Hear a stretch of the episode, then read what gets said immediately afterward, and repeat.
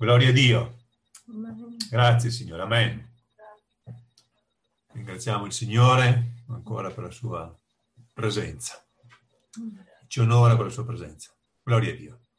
Bene, allora io direi di lasciare la parola al fratello Antonio. Prego fratello, Dio ti benedica. Ok, grazie, pace a tutti, buonasera. Eh, sono molto grato a Pastore Glauco e al Pastore Alberto per questo invito. Hanno scelto un tema facilissimo, molto molto semplice, quello della sofferenza. E voglio dire subito, non per mettere le mani avanti, che è un discorso uh, molto lungo che non riusciremo a concludere stasera. Cercherò di dare il meglio, uh, racchiudendolo per non essere troppo lungo e anche devo dire che tante eh, cose non sono ancora chiare nella mia vita, nel senso che ci sono tante cose risposte, tante cose che mistere, misteriose nel, nel modo in cui questo mondo eh, funziona e il modo in cui il cristiano affronta la sofferenza, la sofferenza in questo mondo.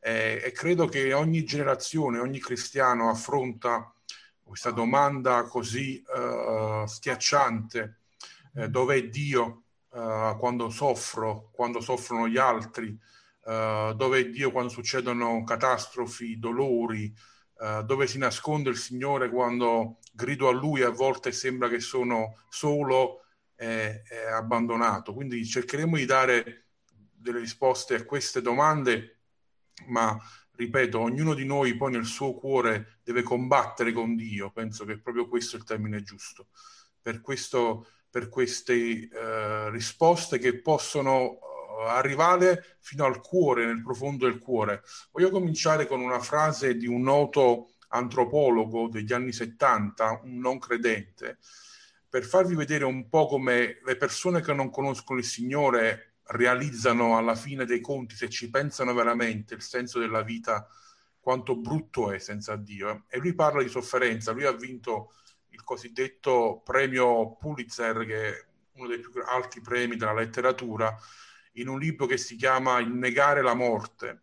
E lui scrive, penso che prendere la vita seriamente significhi qualcosa del genere, che qualunque cosa l'uomo faccia su questo pianeta deve essere fatta nella verità vissuta del terrore della creazione, del panico rimbombante sotto ogni cosa, altrimenti è tutto falso. Uno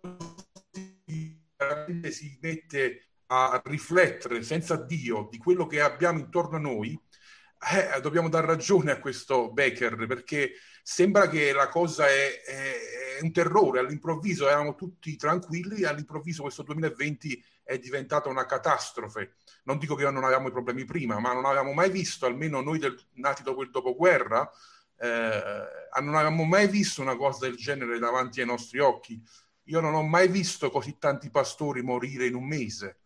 Non è neanche il tempo di piangerne uno che il che ti arriva un altro, un altro messaggio su WhatsApp e, e, appena vado in qualsiasi riunione Zoom, ho visto una chiesa qui nei dintorni, appena mi vedono i fratelli, la prima cosa che mi dicono, hai visto? Sai che sempre ci sono notizie di, di, di morti, di persone che stanno combattendo all'india della morte e il dolore è inevitabile, e questo non è una novità, eh, è l'essenza della nostra vita. Se non è in questo momento, lo è stato nel passato e lo sarà probabilmente nel futuro. Nessuno di noi può scampare alla sofferenza.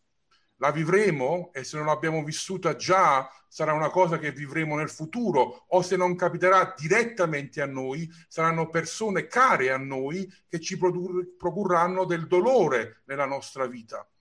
Ed è difficile, è difficile programmare o evitare la sofferenza. Non credo nemmeno che la Bibbia ci chiami a questo quindi la sofferenza, dice questo filosofo, che è quasi l'essenza della miseria della vita senza Dio, perché la casualità è disarmante, non puoi mai sapere se il tuo cuore si fermerà, non puoi mai sapere se un, la tua moglie avrà un cancro domani, non puoi sapere se tuo figlio arriverà a 18 anni, a 30 anni, è una casualità a volte, che sto parlando da, da senza Dio, che a volte ti spaventa, e, può diventare eh, ragione di depressione, vediamo, vediamo intorno a noi, di paure enormi. C'è gente in questi giorni, una cosa è la cautela ed è buono che l'abbiamo tutti, io sono il primo che sempre mascherina, disinfettante, tutto quello che è necessario, ma un'altra cosa è essere paralizzati dalla paura, di, di vivere, di, di, poter anche uscire a fare la spesa. Se c'è gente che compra anche ormai una batteria su internet, non escono neanche più per comprare una, una, una lampadina, c'è veramente una paura incredibile dell'incertezza. Eh, dobbiamo anche essere sinceri che molte volte la sofferenza è stata quella che ha allontanato le persone da Dio, quasi un ostacolo alla fede. Perché sono certo che avete sentito queste frasi, perché un Dio buono permette tutto questo male? Perché un Dio buono permette la pedofilia? Perché un Dio buono permette la schiavitù? Perché un Dio buono che è onnipotente non distrugge i nemici, i malvagi? Perché permette un Hitler? Perché permette un dittatore pazzo in Africa che prende i bambini e li fa diventare dei schiavi militari? Perché? Avete sentito sicuramente mille volte queste domande che spesse volte ci vengono rinfacciate a noi che crediamo nel Signore per dire voi avete una fede pazza perché credete in una persona che ha il potere di, sto- di fermare ma non lo fa. E quindi queste sono domande che affronteremo e dobbiamo chiederci. Eh, è vero anche che però la sofferenza dall'altro lato è spesso anche uno strumento che ci porta a Dio è vero che allontana molte volte, ma è anche uno strumento che ci avvicina. Quante volte vi è capitato, a me, nei momenti più tristi, più difficili, dove hai sentito il Signore più vicino alla tua vita, o persone che si sono convertiti o almeno hanno cercato il Signore in un momento terribile della loro vita, quando hanno toccato il fondo. Forse devo dire, non voglio essere troppo oh, pessimista, ma nel 90% delle testimonianze che io ascolto c'è sempre un momento buio della vita delle persone ed è lì che hanno gridato a Dio. Sembra quasi che la sofferenza, il dolore sono uno strumento dove, che Dio usa per portarci a Lui. Infatti c'è un, un teologo eh, inglese, C.S. Lewis, forse lo conoscete, che lui scrive Dio sussurra nei nostri piaceri, parla nella nostra coscienza, ma grida nel nostro dolore ma non perché Dio cambia il tono, ma perché le nostre orecchie sono diverse quando siamo nella sofferenza, quando siamo nella solitudine. Io, io ho avuto opportunità di parlare con alcuni membri della mia comunità che hanno avuto grosse difficoltà col Covid e quindi hanno fatto Uh, sono stati in rianimazione con l'ossigeno, tutte queste cose qui. E in quei momenti di difficoltà respiratoria, la cosa più brutta non era nemmeno quella, ma la solitudine devastante di settimane intere in un letto ospedale. E molti mi hanno raccontato che in quel silenzio, non tanto silenzio, perché gente che andava e veniva, persone che morivano tutti intorno a loro, ma era un silenzio di, di tenebre, di paura, a volte la voce di Dio era più chiara che mai a volte la vicinanza di Dio era più chiara che mai. Quindi la sofferenza è vero che da un lato può allontanare le persone dal Signore, ma è vero che a volte molto spesso ci porta davanti al Signore, a cercare di più il Signore. Spesso diciamo che Gesù è tutto quello che abbiamo e che Lui è la cosa più bella della nostra vita, ma la realtà è finché non è l'unica cosa che ti rimane, non lo puoi dire finché Gesù non è l'ultima cosa, l'unica cosa che hai nelle mani, come quelle persone che erano in ospedale, che era ormai l'unica speranza era il Signore, non puoi veramente dire Gesù è tutta la mia vita, finché non lo sperimenti, finché non lo vivi. Ogni generazione si è posta questa domanda della sofferenza, la Bibbia è piena, veramente potremmo stare giorni a parlarne. Faccio una, una, una, giusto una menzione la Genesi inizia con un racconto come il peccato entra, la morte entra, c'è un omicidio subito nei primi capitoli.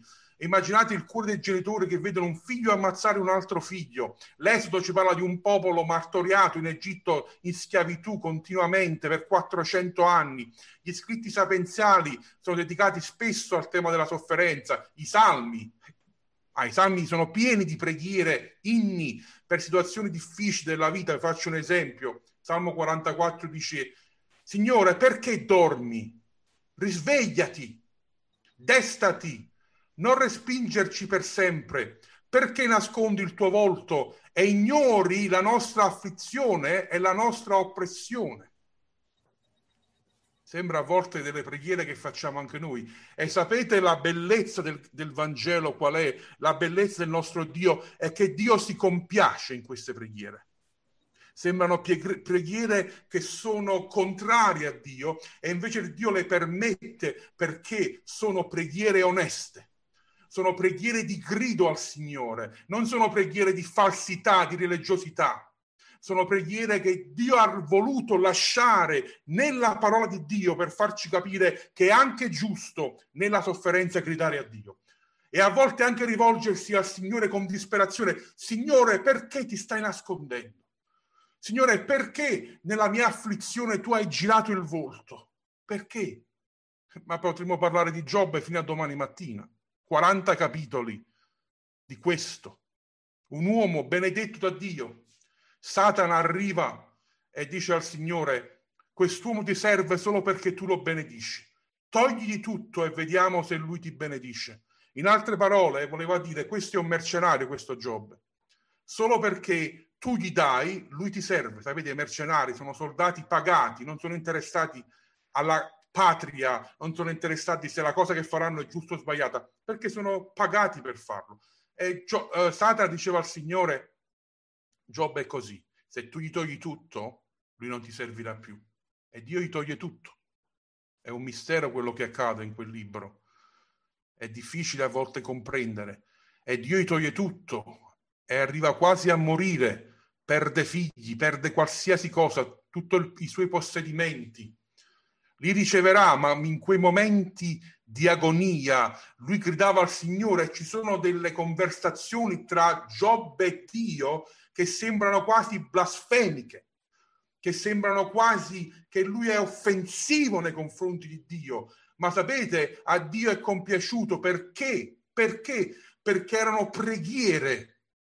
Lui non è mai, non si è mai lamentato con gli altri di Dio, la sua lamentela, il suo grido era rivolto sempre a Dio. In altre parole, Dio ha dimostrato a Satana che Giobbe nella sofferenza è rimasto legato a Dio anche se il suo grido era disperato, anche se diceva Signore dove sei, però era lì nella preghiera, era in contatto con Dio. Non stava cercando soluzioni altrove, sapeva che l'unica sua soluzione era Dio, finché griderà famosi versetti, che io so che il mio Redentore vive. Abbiamo sentito tante volte queste parole di Giobbe. Redentore, non so nemmeno dove abbia presa questa parola.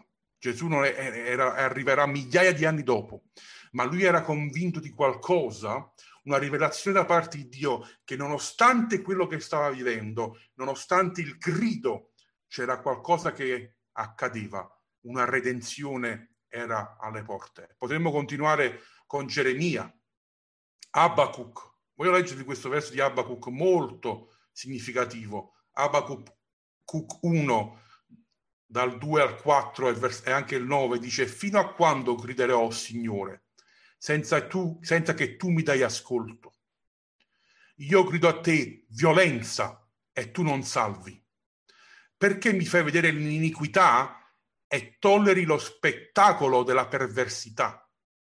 Mi stanno davanti a me rapina e violenza. Ci sono liti e nasce la discordia. Perciò la legge è senza forza. Il diritto non si fa strada perché l'empio raggira il giusto e il diritto ne esce pervertito. Non è un po' a volte la situazione? Violenza, dov'è, Signore, dove sei? Io vedo violenza, vedo perversione, vedo rapina intorno a noi. Il Nuovo Testamento è anche pieno di sofferenza. Nel libro degli Atti i nostri cari fratelli sono stati perseguitati, hanno sofferto per l'Evangelo la lettera degli ebrei, la lettera di Pietro, sono quasi completamente diretti a credenti che erano in forti e grosse sofferenze. Se pensiamo che la pandemia sia una sofferenza, ed è lo, e lo è, ci sono cristiani in questo momento che stanno soffrendo quello più quello, la pandemia più la persecuzione. Questo non è per diminuire il dolore che uno può provare, è per dire che la Bibbia è piena di situazioni dove il Signore incoraggia, dove il Signore ci parla della sofferenza, per non parlare di Gesù. La Bibbia lo descrive uomo di dolori, uno che ha patito tutto, che ha sofferto, come noi, peggio di noi, che ha sofferto in croce, lo vedremo tra pochissimo anche sulla croce. Nonostante questa enfasi sulla sofferenza, la Bibbia ci parla anche, e ci sono passaggi contrastanti, nel senso che quasi sembrano qualcosa di impossibile, quasi sembrano qualcosa di frustrante se li leggi e stai soffrendo, tipo Romani 5 dice, ma noi ci gloriamo anche nelle afflizioni sapendo che l'afflizione produce pazienza, la pazienza speranza e l'esperienza, e l'esperienza speranza. Pietro dice, anzi, capitolo 4, rallegratevi in quanto partecipate alle sofferenze di Cristo. Rallegratevi. Paolo dice glori- glorificatevi, gloriatevi, Rallegratevi cosa? Nelle afflizioni, nelle sofferenze, ma è impossibile. Che cos'è questo discorso che fa la Bibbia? Perché c'è, questa, c'è questo? Perché ci sono questi contrasti? Persone che gridano nella disperazione, preghiere fatte nei salmi, inni, dove c'è gente che gridava al Signore per la violenza, per la disperazione, per la schiavitù. E dall'altro canto invece passaggi dove Dio dice e ci comanda attraverso uomini che hanno scritto la sua parola di rallegrarci, di gioire, anzi di prendere la sofferenza come qualcosa di glorioso, perché essa produce esperienza, pazienza, produce in noi crescita. Tutte le religioni del mondo hanno cercato di dare una risposta alla domanda della sofferenza, fratelli. Ci sono tante filosofie, tante idee. Alcuni pensano che sia solo un'illusione, quindi se tu ti concentri abbastanza e arrivi al nirvana, dove il tuo corpo si stacca dalla tua anima, allora, allora non sentirai più, non percepirai più la sofferenza. Alcuni invece pensano che devi soffrire perché ti devi purificare e la sofferenza ti purifica. Alcuni pensano che la sofferenza che vivi è solo una conseguenza della tua precedente vita. Adesso ti sei rincarnato in un'altra cosa e stai pagando quindi adesso se ti comporti bene, la prossima vita farai meglio. Tutte le religioni del mondo, tutte le filosofie, le ideologie hanno cercato di dare un senso alla sofferenza, perché molte volte è così incauta, è così senza senso che tu ti, ti rendi conto e dici ma... Perché Giobbe è l'esempio, ritorno a lui, lui non ha meritato quello che, stava, che ha passato. E voglio far cadere questo, questa bugia del nemico che la sofferenza è sempre il prodotto del peccato. Non è così, non è così. C'è gente buona, c'è gente che ama il Signore che soffre. È tanto che lotta con malattie incredibili, che lotta con persecuzioni incredibili. Non è sempre perché c'è peccato nella nostra vita. Per non parlare del nostro mondo postmoderno, che fa di tutto per sfuggire alla sofferenza, per prevenire la sofferenza. È una sciagura soffrire perché rompe, distrugge quel godersi la vita che ormai è il fine di tutti gli uomini che non conoscono Dio. Mi devo godere la mia vita. Questi sono gli anni, dopo non c'è nulla, quindi devo dare tutto me stesso per godermi il più possibile questa vita. Quindi la sofferenza viene presa come un ostacolo, un blocco per poter godere della mia vita. E quindi molti che soffrono vanno in disperazione. E quindi la, la sofferenza rovina il godimento della nostra vita per chi non conosce il Signore. Non c'è visione per il futuro, quindi il presente è terribile e quindi non c'è più speranza. Però, detto tutto questo, cosa dice la nostra fede? Il cristianesimo molte volte è sottosopra a tutto quello che il mondo ci insegna. Il cristiano non scappa dalla sofferenza. il cristiano ha il permesso di esprimere il suo dolore e gridare a Dio. Fratelli, non fate i super spirituali. Avete il permesso dalla parola di Dio di gridare al Signore nella sofferenza. Avete il permesso di dire, Signore, dove sei? Aiutami! Mostrando anche le debolezze e i momenti più bui della nostra vita, possiamo farlo. Dio non è distante da questo, non è scontento di questo, non, non, si gira il volto da questo, anzi lui è attento al grido del dolore e della sofferenza. Ed è anche vero che ho visto uomini di Dio soffrire in modo atroce. Ho avuto un, un anziano di chiesa che è morto non per Covid, ma lottava con un cancro terribile alle ossa da molti anni. Ed è arrivato a un punto che il dolore, lui è uno di quei uomini, sapete, io lo chiamavo uomo d'acciaio, uno di quei uomini che sopporta la sofferenza, non di quelli che si lamentano facilmente, eppure doveva prendersi 4-5 dosi di morfina solo per riposare 2-3 ore al giorno, per il dolore costante nella sua vita, il perché non lo so, tutta questa sofferenza. Ma a volte, a volte in quelle 2-3 ore dopo il riposo potevamo andarlo a trovare, stava lì un'oretta sveglio, almeno lucido. E molte volte in quella sofferenza era lui a incoraggiare noi. Era una cosa incredibile. In quell'ora che stavi con lui quasi te ne andavi a casa, eri, eri lì per incoraggiarlo e quasi te ne uscivi più incoraggiato di quanto eri entrato. Abbiamo il diritto di gridare al Signore nella sofferenza a volte la sofferenza è insormontabile, ingiusta, reale, senza significato. Perché questo uomo di Dio sacrificato la sua vita per il Vangelo, morire nella sofferenza? Spesso il nostro intendimento non ci arriva, anche se Dio ha uno scopo, c'è sempre uno scopo, non sempre lo riusciamo a vedere subito. Certo, la sofferenza può portarci a sperimentare di più della grazia di Dio, di più dell'amore di Dio, ma sono frasi cliché quando a volte sei nella sofferenza atroce. È solo chi la vive ti può trasferire questa verità. Io adesso posso esprimere un concetto e spero che vi arrivi perché la parola di Dio non è mai predicata in vano ma è una realtà quando vedi faccia a faccia la morte negli occhi delle persone e in quel momento il loro grido al Signore ti scuote. E capire che nonostante la sofferenza a volte non abbia un significato che noi riusciamo a capire, Dio è in quella situazione, Dio è vicino a quella persona, Dio è, non è lontano dal dolore. Sapete, documenti storici hanno riportato che i cristiani del primo secolo erano, si distinguevano dal fatto che soffrivano bene, sapevano morire. Ci sono scritti di storici dei nostri fratelli che morivano cantando sbranati dai leoni, bruciati al palo nel Colosseo e in altre parti.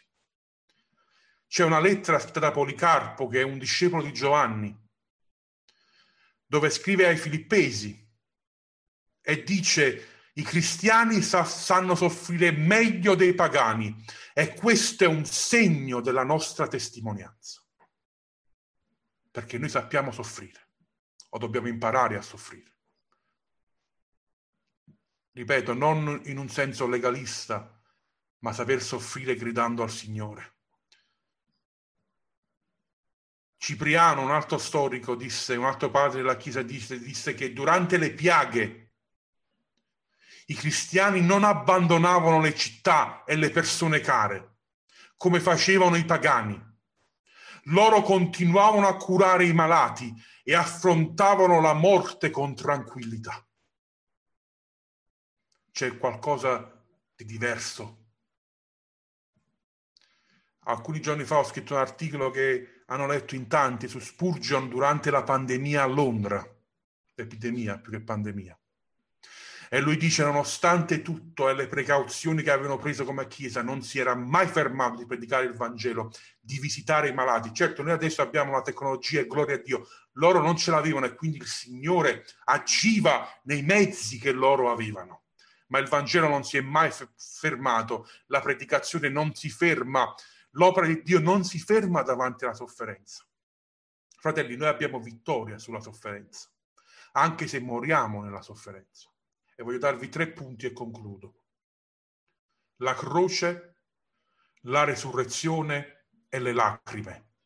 La croce, la resurrezione e le lacrime.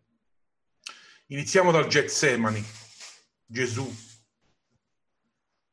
suda sangue e acqua. Sofferenza atroce, sa che, sa che sta per arrivare il suo momento, il momento della croce. Il momento più doloroso. E sapete, il dolore più grande non sono stati i chiodi, la fustigazione. Non era quello, secondo me, che spaventava Gesù, anche se da uomo Sapete bene che la crocifissione era una tortura studiata dai romani per i peggiori dei criminali. Io ho letto un libro da una volta da un dottore americano che ha fatto un'analisi medica su quella che è la sofferenza della croce. La parte più difficile e più dolorosa era proprio il fatto che nella posizione in cui tu eri e la fustigazione che ti veniva fatta, avevi difficoltà respiratorie. Quindi eri bloccato in questo modo da dei chiodi sulle mani e sui piedi e per prendere aria, quindi continuare perché il tuo corpo in modo istintivo cerca di sopravvivere anche nei modi più e anche nelle situazioni più assurde, è una cosa istintiva che facciamo, spinge sui chiodi per cercare di risalire e prendere una boccata d'aria. Quindi è un dolore costante fino alla morte ed è lenta, una morte molto lenta. Gesù morì presto perché fu fustigato tantissimo prima di morire, ma di solito erano diverse ore ed era una sofferenza, ma nemmeno quella fu la sofferenza più grande di Gesù. Io penso che il suo dolore nel Getsemani riguardava quel momento quando lui sulla croce ha gridato, e vi ricordate cosa ha gridato? Signore, Signore, perché mi hai abbandonato? Lo stesso grido di Abacuc, lo stesso grido del salmista, lo stesso grido di Giobbe, lo ha vissuto anche Gesù. Signore, perché mi hai abbandonato?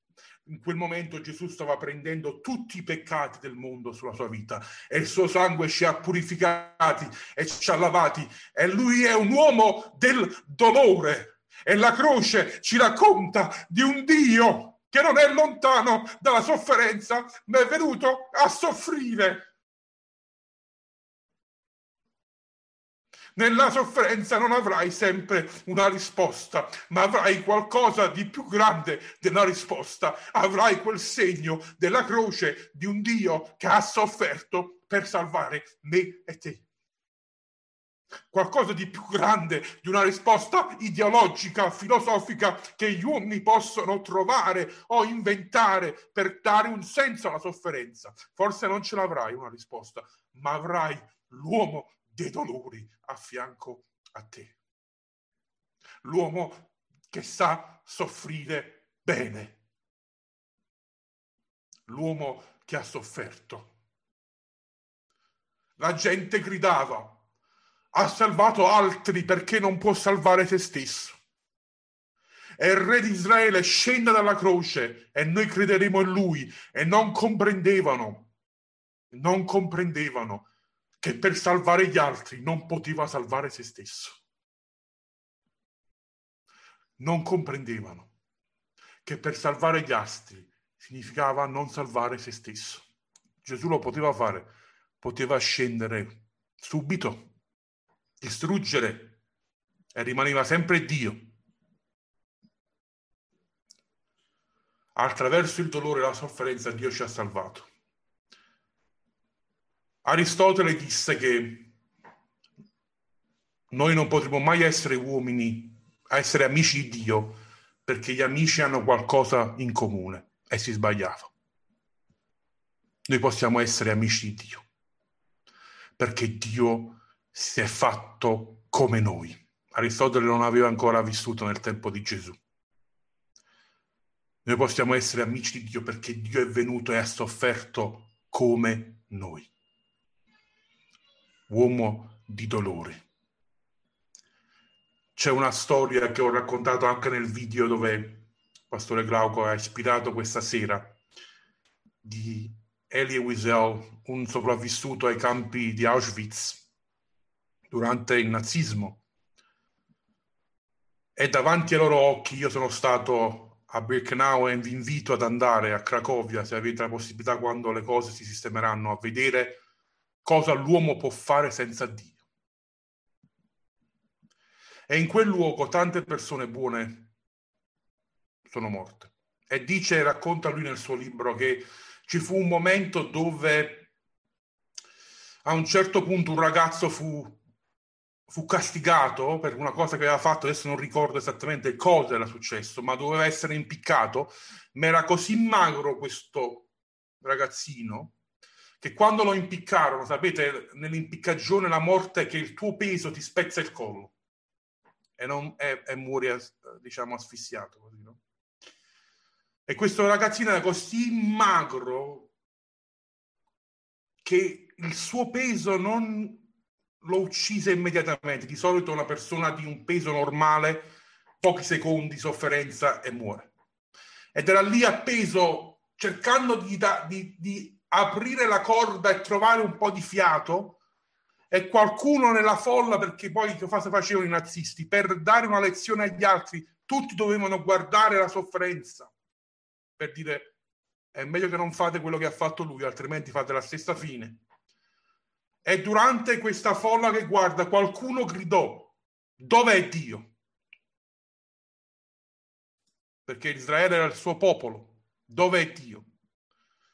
E Wiesel, che poi è sopravvissuto, dice e io sentii una voce dentro di me ed esclamai, è proprio lì, sulla forca, lì è Dio, in quel ragazzo, nella sofferenza, lì è Dio. È appeso lì. Secondo punto, la resurrezione. Un mio professore una volta disse, mi è rimasto nel cuore questa frase, Dio ha sempre l'eternità dalla sua parte non ve lo dimenticate mai. Noi abbiamo creduto, non solo per una vita qui, ma principalmente per una vita dopo la morte. Crediamo e dobbiamo crederci veramente, perché Paolo dice che se non crediamo alla resurrezione siamo i più miserabili degli uomini. È lì la nostra speranza. Noi abbiamo una speranza eterna. Non importa quello che può accadere in questo mondo, che avremo una vita facile, difficile, difficilissima, impossibile, qualsiasi sia la situazione. Dobbiamo considerare che Dio ha sempre l'eternità dalla sua parte. Quello che sperimentiamo qui è solo una piccolissima parte di quello che sarà tutta la nostra vita. E se avremo una vita sofferta, chi più e chi meno, abbiamo questa fiducia nel Signore che un giorno risorgeremo e le ricompense che avremo saranno meravigliose. E quello che vedremo e quello che contempleremo cancellerà tutto quello che abbiamo sofferto. Un attimo davanti a Dio ci farà dimenticare tutto quello che abbiamo sofferto. È tutto quello che abbiamo sacrificato per il Vangelo in quell'istante quando sentiremo le parole ben fatto cancelleranno qualsiasi sacrificio, sofferenza che abbiamo fatto per il Vangelo. Molti si preoccupano di quello che diranno al Signore quando lo vedranno. Io mi preoccupo di quello che Lui dirà di me quando mi vedrà. Io ho bisogno di sentire due parole. Ben fatto. Ben fatto. Tutto il resto sarà glorioso. Tutto il resto sarà meraviglioso. La risurrezione. Tessalonicesi 4 dice, non vogliamo che siate nell'ignoranza riguardo a quelli che dormono, affinché non siate tristi come gli altri che non hanno speranza. Fratelli, i nostri funerali non sono tristi, certo, ci sono lacrime, c'è sofferenza, ma c'è anche qualcosa che ci dice nel cuore ed è più profondo di, una, di un concetto teologico che quella persona che è andata adesso è in un posto migliore, adesso è alla presenza di Dio ed è qualcosa di straordinario. Abbiamo questa speranza, fratelli. Qualsiasi cosa ci accadrà, qualsiasi cosa, cosa, ci può passare e non sto minimizzando assolutamente io non me la cerco la sofferenza non la voglio sono come voi mi lamento nella sofferenza ho difficoltà grido al Signore voglio che passi presto non sono un supereroe però devo credere in questa speranza altrimenti cosa abbiamo creduto perché la vita su questa terra senza la speranza della vita eterna è nulla. E noi abbiamo ricevuto questa speranza che un giorno il Signore tornerà o moriremo prima noi, ma avremo qualcosa che è incomparabile a tutto quello che stiamo vivendo. La terza cosa, le lacrime.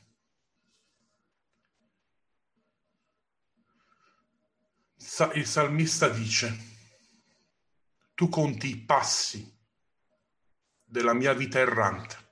Salmo 56, versetto 8. Raccogli le, le lacrime nell'otre tuo, non le registri forse nel tuo libro. E io mi sono spesso, mi so, ho, ho spesso chiesto come fa il Signore a registrare le lacrime in un libro? Se ho la possibilità vorrei farvi vedere delle immagini. Ecco qua. Le vedete? Queste sono delle immagini di lacrime a microscopio. Questa che vedete è una lacrima di dolore.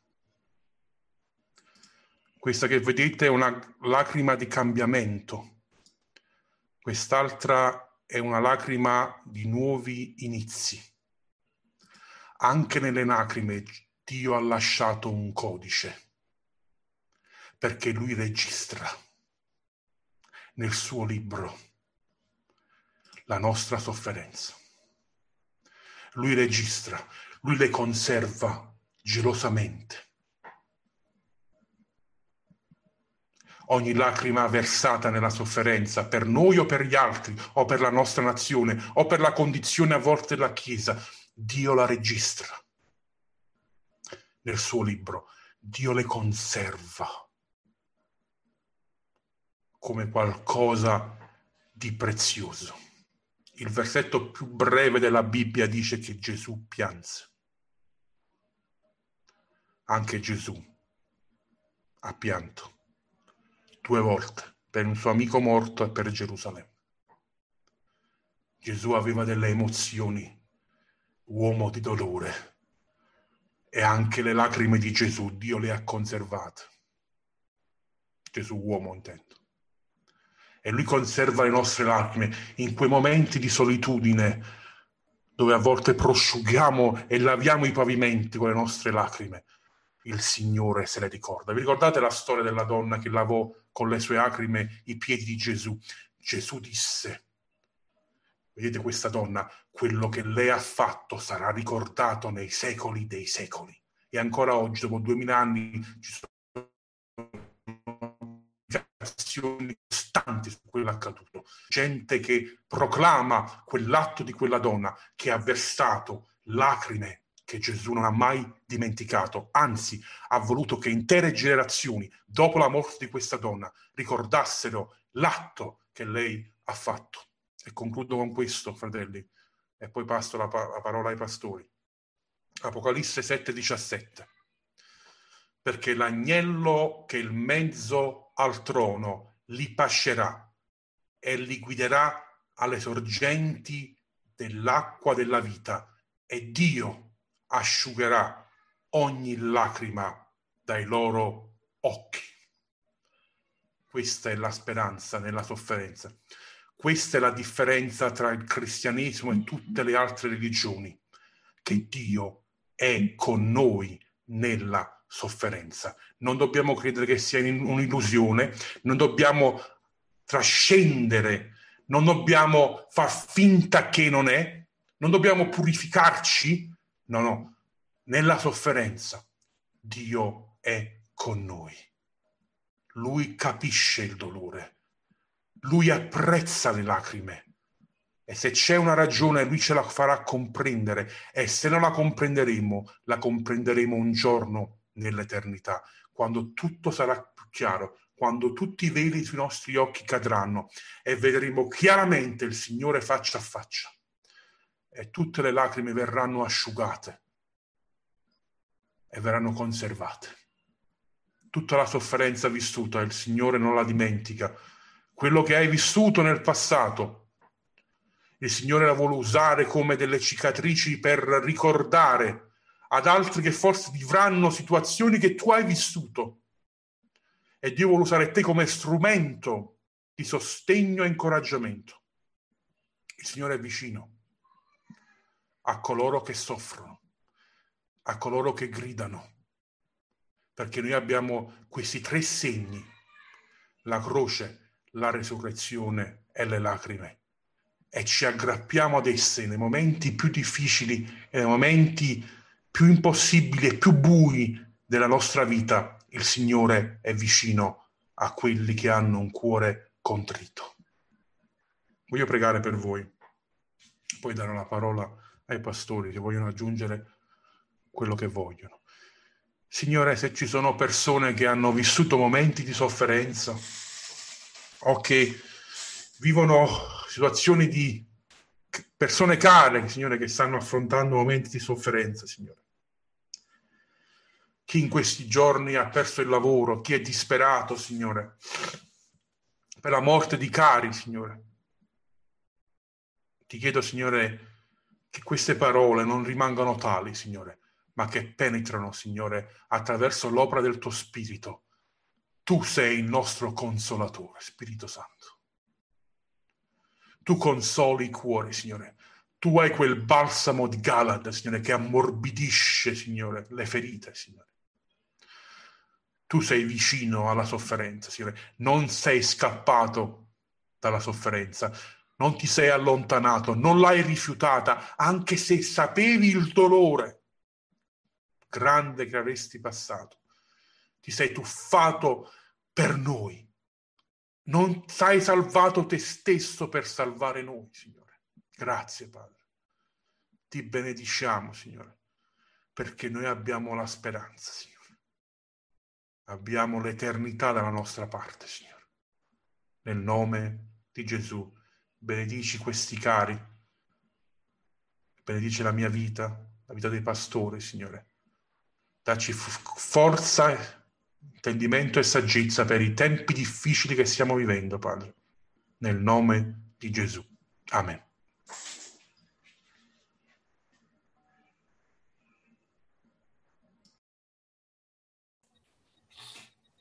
Grazie Signore, gloria al tuo nome Signore. Vorrei chiedere al fratello Alberto di pregare o di dire qualcosa secondo l'intendimento dello Spirito di Dio. Gloria a te, Signore. Vogliamo ringraziarti per questa parola che abbiamo ricevuto, Signore. Veramente vogliamo davvero eh, trattenerla, non vogliamo disperderla con i nostri pensieri. Signore, ti voglio ringraziare perché Signore, hai guidato il fratello Antonio non a dirci come evitare la sofferenza, ma Signore, grazie perché col tuo spirito, Signore, lo hai guidato, Signore, a, a dire che dobbiamo affrontare la sofferenza e soprattutto a confidare in te nella sofferenza. Signore, ti vogliamo pregare insieme per coloro che davvero hanno dei momenti particolari, difficili in questo momento. Bene. Per coloro che hanno delle paure, Signore, di affrontare il futuro, eppure hanno affermato, Signore, che eh, sono dei credenti, hanno accettato Gesù nella propria vita, ma vivono questa paura nel cuore. Signore, ti voglio pregare per loro affinché tu possa far comprendere quello che è stato detto questa sera. Signore, abbiamo davvero l'eternità dalla nostra parte. Dacci, Signore, una prospettiva come credenti, una prospettiva eterna della nostra vita. Dacci, Signore, una nuova visione, Signore. Aiutaci, Signore, a non guardare quello che abbiamo intorno a noi, ma a vedere quello che ci sta aspettando in cielo per quello che tu ci stai preparando, Signore. Signore, ti chiedo questo, risveglia le nostre chiese. Soprattutto, Signore, aiutaci a smetterla, Signore, di guardare come è fatto il nostro locale di culto, di guardare, Signore, se abbiamo la musica buona oppure se abbiamo l'organizzazione buona Aiutaci a guardare verso di te, a, a fare il possibile affinché ogni cosa funzioni per la tua gloria e gli altri vengano alla conoscenza della tua parola. Signore, così come, Signore, abbiamo ascoltato, come quei nostri fratelli e nostre sorelle del passato, Signore, aiutaci davvero, Signore, a sorridere, Signore, a gioire anche se ci troviamo in mezzo alla sofferenza. Signore, sappiamo, Signore, che la tua parola ci dice che, Signore, tu ci dai la forza. La tua parola ci dice, Signore, che abbiamo il tuo spirito. La tua parola ci dice che la tua gioia è la nostra forza per andare avanti. Perciò, Signore, aiutaci a prendere queste perle di verità della tua parola, a farle nostre, a sperimentarle ed affrontare a testa alta ogni sofferenza, ogni situazione avversa. Sì, Signore, le parole sono facili da esprimere. Come abbiamo sentito, Signore, abbiamo bisogno di realizzare questo quando dobbiamo attraversare certe situazioni. Signore, aiutaci ad essere di incoraggiamento a coloro, Signore, che stanno passando i momenti difficili. Signore, è quando tocca a noi, Signore. Aiutaci ad alzare lo sguardo verso di te. E Signore, vogliamo prepararci a qualsiasi situazione, dire, Signore, riempici del tuo spirito, riempici, oh Signore, della tua parola, Signore, riempici di te, Signore, affinché possiamo affrontare ogni situazione. Signore, grazie per quello che abbiamo ascoltato, grazie per quello che ci hai dato. E fa, oh Signore, che diventi proprietà nostra, intima, personale, questa parola che abbiamo udito e che ne possiamo fare tesoro, Signore, in questo momento, in questi tempi. E che comunque, Signore, anche se siamo chiusi a casa, Signore, abbiamo a fare la nostra parte per trasmettere ad altri con i mezzi che tu ci hai eh, eh, provveduto per far conoscere ad altri il messaggio della speranza, messaggio di gioia, messaggio di salvezza, il messaggio dell'eternità. Grazie Signore per quanto ci hai dato questa sera. Grazie Signore per il fratello Antonio Mora, Signore, vuoi tu ancora benedirlo, Signore, usalo davvero in maniera straordinaria. Ti prego anche, Signore, ti prego vivamente, Signore, ti prego per le nostre chiese. Alleluia. In questo momento dove il nemico cerca di scoraggiare, che cerca di abbattere, di infiacchire, che cerca di scoraggiare, di mettere paure. Signore, aiutaci ad alzare la testa proprio adesso, adesso, Signore. Aiutaci ad alzare la testa, a guardare verso di te sì, e sì. dire, Signore, sei tu la nostra speranza. Sei tu la nostra forza. Amen. Sei tu, Signore, colui che ci aiuterà a portare avanti la missione che ci hai affidato. Grazie. Sì, Signore, vogliamo abbracciare, Signore, spiritualmente, abbracciare il territorio che ci hai affidato e cercare di diffondere in ogni modo il messaggio della tua parola. Alleluia. Grazie, Signore, con tutto il cuore. Grazie, Signore, per la tua benedizione. Rimani con noi, te lo chiediamo nel nome di Gesù, che benedetto. Amen. Amen. Alleluia. Gloria al tuo nome, Signore.